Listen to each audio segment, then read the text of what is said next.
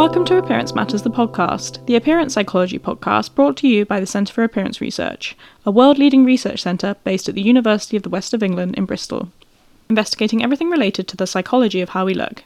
I'm Maya, and this is our December dictionary series, and today's word is patient and public involvement. Patient and public involvement, or sometimes known as PPI for short, is defined by the National Institute for Health Research as research which is being carried out with or by members of the public, rather than research that is being done to, about, or for them. It is described as the active partnership between patients, carers, and members of the public with researchers.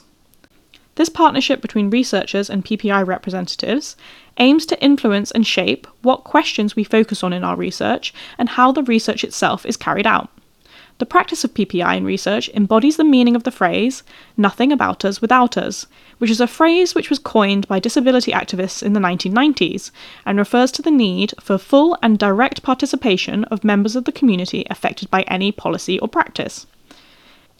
PPI can take lots of different forms and include different tasks, such as providing advice on research questions or topics, reviewing recruitment methods or research materials like questionnaires or interview guides, or contributing to sharing the findings of the research.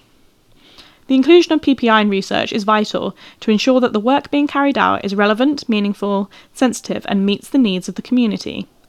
Including members of the public can also have benefits for the individuals involved.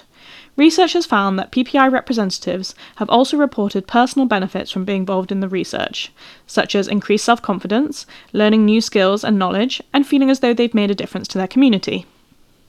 I hope you've enjoyed learning more about patient and public involvement and have enjoyed listening to our December dictionary series so far. As always, please remember to share, subscribe, rate, and review. Until next time, bye!